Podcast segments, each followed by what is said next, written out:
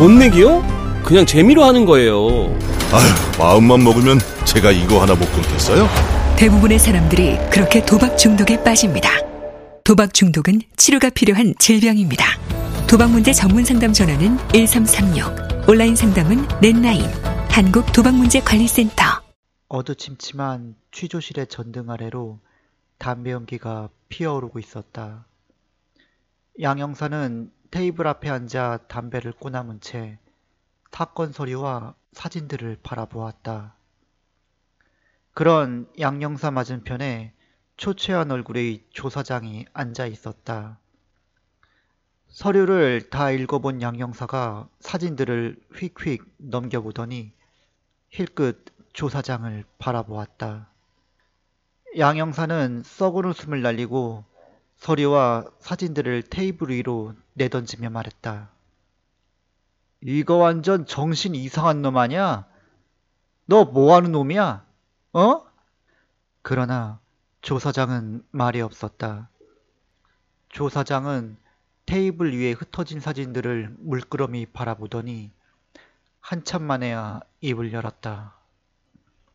전부 다 딸을 생각하는 아비의 마음이었다고 이해해 주시길 바랍니다. 그건 너 사정이고 예 혹은 아니오로만 대답해. 변호사 오면 그때 입 열 거야? 아니요. 솔직하게 다 털어놓겠습니다.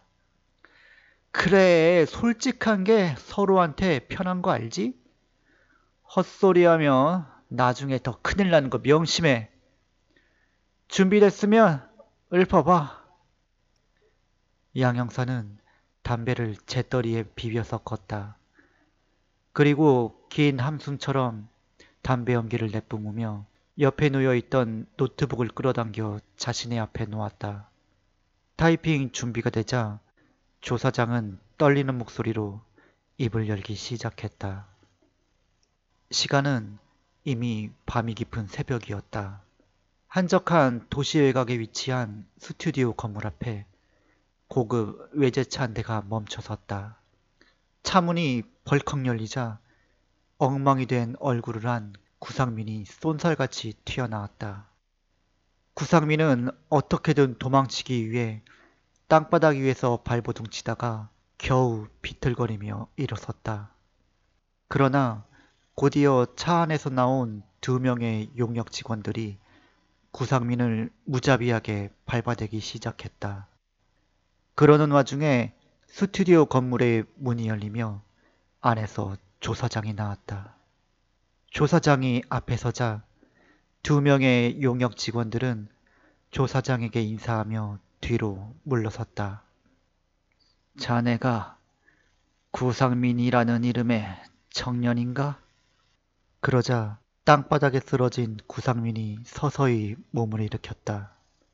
구상민은 코피를 쓱 닦아내더니 어이없다는 듯 웃으며 말했다. 나 잡아가려는 남편들 많다는 거 나도 알거든요? 그런데 누군지는 알고 좀 맞읍시다. 누구 남편이요? 조아라라는 이름의 아이를 기억하고 있는가? 구상민은 허공을 바라보며 누구인지 골똘히 생각하다가 생각났다는 표정으로 자리에서 일어났다. 구상민은 양복에 묻은 흙을 털고 주름을 반듯하게 펴며 말했다. 아, 그 순진무구 하네. 아이고, 정말 어린애를 물으셨네. 정부인은 아니죠? 당신도 떳떳한 관계는 아닐 텐데 내가 물었다고 이러는 겁니까? 그 좀 너무한 거 아닙니까?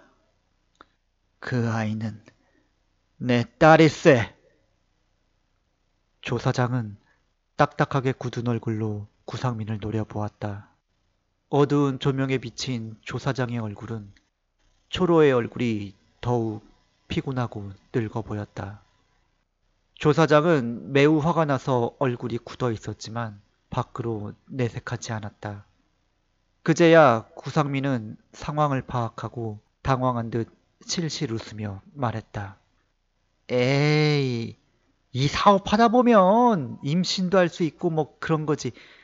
뭘 그렇게 심각하게 생각하십니까? 따, 따님도 이런저런 남자들 만나고 경험이 쌓이면 다 겪는 일입니다. 자, 자, 화 푸시고 정 그러시다면 혼인 빙자죄로 고소하던지 하세요. 까짓 거 빵에서 몇 년 썩으면 되니까. 자네는 아라에게 미안한 마음도 없는가? 다, 당연히 미안하죠. 저도 양심이 있는데. 하지만 남녀 관계라는 게 헤어질 때는 다 그런 거 아닙니까? 사랑해서 헤어질 수도 있는 거죠. 그럼 자네는 아라를 정말로 사랑했는가? 당연하죠. 우리 아라가 그렇게 울고불고 한 거 보면 모르시겠습니까? 그럼 따라오게. 조 사장은 뒤돌아 스튜디오 안으로 들어가기 시작했다. 그러자 구상민은 어떻게든 튀기 위해 재빨리 뒤돌아섰다. 하지만 험악한 표정을 한 두 명의 용역 직원들이 곧바로 구상민의 앞을 막아섰다. 구상민은 두 손을 들고 다시 뒤돌아서며 말했다. 알았어, 알았어. 가면 될 거 아니야. 나는 내 몸뚱이가 사온 미천이라고. 구상민은 용역 직원들과 함께 스튜디오 안에 들어섰다. 환한 조명으로 가득 찬 스튜디오는 전형적인 웨딩 스튜디오였다. 구상민은 어두운 곳에서 갑자기 환한 곳으로 들어오자 눈을 찌푸리며 손바닥으로 가렸다. 구상민이 찡그리며 앞을 바라보자 조 사장은 침통한 표정으로 스튜디오의 한가운데에 서 있었다. 나랑 결혼하자고 했다고 설마 결혼 사진까지 찍으러 여기까지 온 건? 구상민은 스튜디오의 가운데를 바라보며 말하다가 얼굴이 딱딱하게 굳으며 말을 멈췄다. 그곳에는 웨딩 드레스를 입은 조아라가 서 있었다. 어찌 보면 웨딩 스튜디오에서 흔히 볼 수 있는 모습이었을지도 몰랐다. 하지만 구상민은 자신도 모르게 경악하며 입을 벌리고 말았다. 조아라는 천장에 매달린 끈에 의해 목이 묶인 채 허공에 매달려 있었다. 조아라의 시선은 위로 향한 채 입이 쩍 벌어져 있었고 두 발은 50cm 정도 허공에 떠 있었다. 구상민은 그 모습을 보자마자 뒤돌아 도망치려 했다. 그러나 용역 직원들에게 붙잡히며 바닥으로 내팽개쳐졌다. 용역 직원들이 구상민을 제압하자 조사장은 슬픈 얼굴로 내려다보며 말했다. 우리 아라는 너무 조용하고 소심해서 남자는커녕 친구 하나 사귀기도 힘들었네. 그런데 자네 때문에 자기 아이를 임신한 채 죽고 말았지. 누가 내 딸을 이렇게 만들었는가? 자네 때문이 아닌가? 그렇다면 하다못해 영혼 결혼식이라도 치러져야 내 딸의 원한이 풀리지 않겠나? 미, 미쳤어? 제가 자살한 게 왜 나 때문이야? 그리고 나보고 지금 저 시차랑 결혼하라고? 단단히 미쳤네. 난 가겠어! 구상민은 어떻게든 도망치기 위해 뒤돌아섰다. 그러자 용역 직원이 구상민의 목을 향해 시퍼런 회칼을 들이밀었다. 구상민은 자신의 목을 겨누고 있는 회칼을 바라보며 침을 꼴꺽 삼켰다. 그런 구상민의 뒤통수를 향해 조사장의 추상 같은 목소리가 떨어졌다. 자네가 협조하지 않겠다면 자네의 시체를 옆에 매달아 놓고 결혼식을 올리겠네. 그리고 아라와 함께 합류할 것일세. 어떻게 할 건가? 조사장의 고함 소리가 끝나자 다른 용역 직원 한 명이 구상원에게 턱시도를 내밀었다.